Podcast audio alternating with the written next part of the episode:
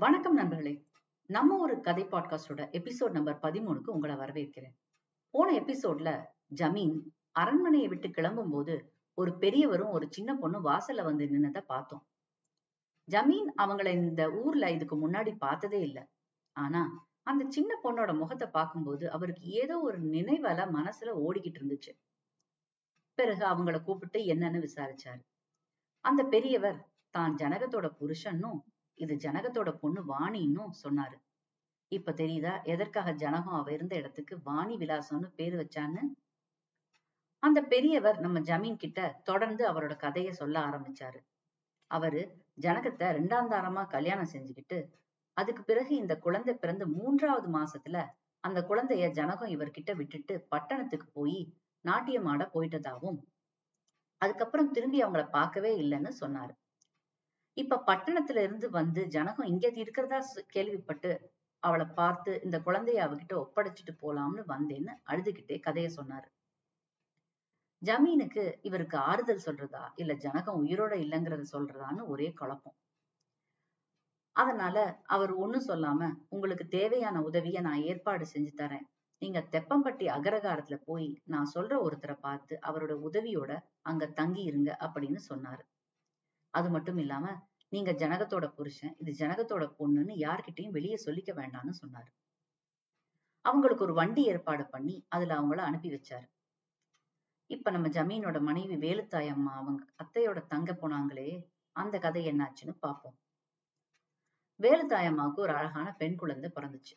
ஜோஷியரையும் வர சொன்னாங்க, ஜமீனுக்கும் செய்தி சொல்லி அனுப்புனாங்க. ஜமீன் வந்து குழந்தைய பார்த்தாரு. ஆனா வேலுத்தாயம்மா அவரை நிமிர்ந்து கூட பார்க்கல, குழந்தைய கொஞ்சிட்டு இருந்தாங்க. ஜோஷியர் வந்து இந்த குழந்தை பரணி நட்சத்திரத்துல பிறந்ததுனால தரணி ஆள போறா அப்படின்னு சொன்னாரு.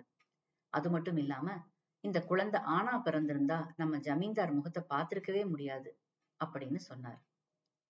7 தலைமுறைக்கு அப்புறமா ஜமீன் குடும்பத்துல பெண் குழந்தை பிறந்திருக்கு. இதோட சேர்ந்து ஜோஷியர் இன்னும் சில ஜாதக பலன்களை சொன்னார். அதாவது ஜமீன்தாருக்கு இன்னொரு ஆண் குழந்தை பிறக்கும், ஆனா அந்த குழந்தைய பார்க்க ஜமீன்தார் உயிரோட இருக்க மாட்டார்னு. வேலுத்தாய் அம்மாவும் ஜமீன்தாரும் பேருக்கு தான் புருஷன் பொண்டாட்டியா இருப்பாங்கன்னு சொன்னாரு. ஜமீன்தார் இத்தனை நாளா நம்ம சாக போறோன்ற பயத்துல இருந்தாரு. இப்ப அவருக்கு அந்த பயம் போய் சிரிப்பு வந்துச்சு. திரும்ப அவரோட லீலைகள் எல்லாத்தையும் ஆரம்பிச்சுட்டாரு. பட்டணத்துக்கு குடி போன மாதிரி அங்கேயே தங்கி இருந்து திரும்பவும் எல்லா பழக்கங்களையும் ஆரம்பிச்சாரு. அதாவது மாது எல்லாம் தான். இங்க வேலுத்தாயம்மா குழந்தையோட அவங்களோட அத்தையோட துணையோட இருந்தாங்க. ஆனா ஜமீன்ல எஞ்சி இருக்கிற 7 கிராமத்தோட வரவு செலவு கணக்கு பார்க்க ஆள் இல்லாம இருந்துச்சு. அவங்க அத்தையோட அறுவரைப்படி வேலுத்தாயம்மாவே அதையெல்லாம் பார்க்க ஆரம்பிச்சாங்க. ஜமீனோட கையெழுத்து தேவைப்பட்ட கணக்கு புத்தகங்களை எல்லாம் வேலுசாமி நாயக்கர் பாத்துக்கிட்டாரு. அவரே அதையெல்லாம் நேர்ல பட்டணத்துக்கு மாசத்துக்கு 1 முறை எடுத்துட்டு போய் நம்ம ஜமீன் கிட்ட கையெழுத்து வாங்கிட்டு வருவாரு. அவர் ஜமீனை நேர்ல பார்க்கும்போது ஜமீன் கிட்ட கொஞ்ச நாள் ஊர் பக்கம் வராம இருங்கன்னு சொன்னாரு.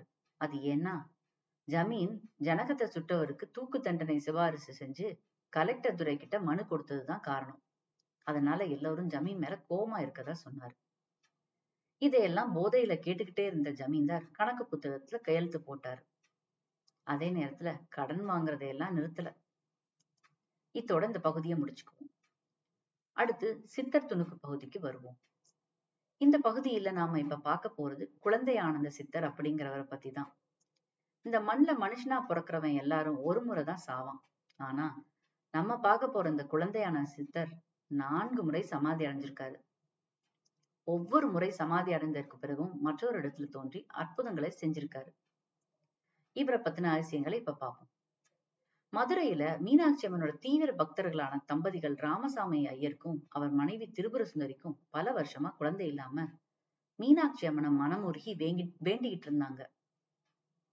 இவங்களோட பல வருஷ வேண்டுதலுக்கு பலனா ஒரு நாள் திருபுர சுந்தரி அம்மா மீனாட்சி அம்மன் தரிசனம் செஞ்சுட்டு வீட்டுக்கு வந்தப்போ வாசல்ல 2 அழகான குழந்தைங்க மரபொம்மை வச்சு விளையாடுறத பார்த்தாங்க. அந்த 2 குழந்தைகளும் இவங்களை பார்த்ததும் உடனே கையில இருந்த மரபொம்மைகளை அவங்க கிட்ட கொடுத்துட்டு அங்கிருந்து கிளம்பிட்டாங்க. இவங்களுக்கு ஒண்ணும் புரியல. ஆனா தெய்வமே ஏதோ செய்தி சொல்ல வந்த மாதிரி மனசுல நினைச்சுக்கிட்டு அந்த மரபொம்மைகளை சாமி அறைக்குள்ள எடுத்துட்டு போய் நெய்வேத்தியம் பண்ணி சாமி கும்பிட்டாங்க. அதற்கு பிறகு அந்த பொம்மைகளை கொடுத்த குழந்தைங்க திரும்ப வந்து பொம்மைகளை கேட்டாங்க. அந்த அம்மா, இது என்னடா சோதனை, இப்பதான் அதை நம்ம சாமி அறைக்குள்ள வச்சு பூஜை பண்ணோம் அப்படின்னு மனசுக்குள்ள நினைச்சுக்கிட்டு சரி எடுத்து கொடுப்போம் அப்படின்னு பூஜை அறைக்குள்ள போய் பார்த்தா அந்த ரெண்டு பொம்மைகளையும் காணோம். அவங்களுக்கு மனசு கஷ்டமா போயிடுச்சு. இந்த குழந்தைகளுக்கு நம்ம என்ன பதில் சொல்றது அப்படின்னு திரும்ப மீனாட்சி அம்மனை மனம் உருகி வேண்டுனாங்க. கண்ணை மூடி கண்ணை திறந்து பார்த்தா அந்த பொம்மைகள் திரும்ப அங்கேயே இருந்துச்சு. அந்த பொம்மைகள்ல ஒரு தெய்வீக மனமா இருந்துச்சு. அந்த பொம்மை கால்ல சங்கு சக்கரம் இருந்ததையும் கவனிச்சாங்க. அந்த மர பொம்மைகளை எடுத்துக்கிட்டு அந்த குழந்தைகிட்ட போய் மறுபடி கொடுக்கலான்னு போனா அங்க அந்த குழந்தைங்க இல்ல. அந்த குழந்தைங்க எங்கன்னு தேடுறதுக்குள்ள கையில இருந்த மர பொம்மையும் மாயமா மறைஞ்சு போச்சு. ஆனா அதிலிருந்து வந்த ஒரு தெய்வீக மனம் மட்டும் அந்த இடத்த விட்டு போகல. பிறகு அவங்க கணவர் வீட்டுக்கு வந்ததும் நடந்ததெல்லாம் அவர்கிட்ட சொன்னாங்க. அவர், இது நமக்கு மீனாட்சி சொல்ற ஒரு நற்செய்தியா எடுத்துக்கோன்னு சொன்னாரு. இதோட இந்த எபிசோட முடிச்சுக்கலாம். உங்க ஃபீட்பேக் அனுப்ப வேண்டிய மெயில் ஐடி mythilika0410@gmail.com. உங்க ஃபீட்பேக்கை யூடியூப் கமெண்ட்ஸாவும் ஆட் பண்ணலாம். அடுத்த எபிசோட்ல உங்களை சந்திக்கும் வரை நன்றி, வணக்கம்.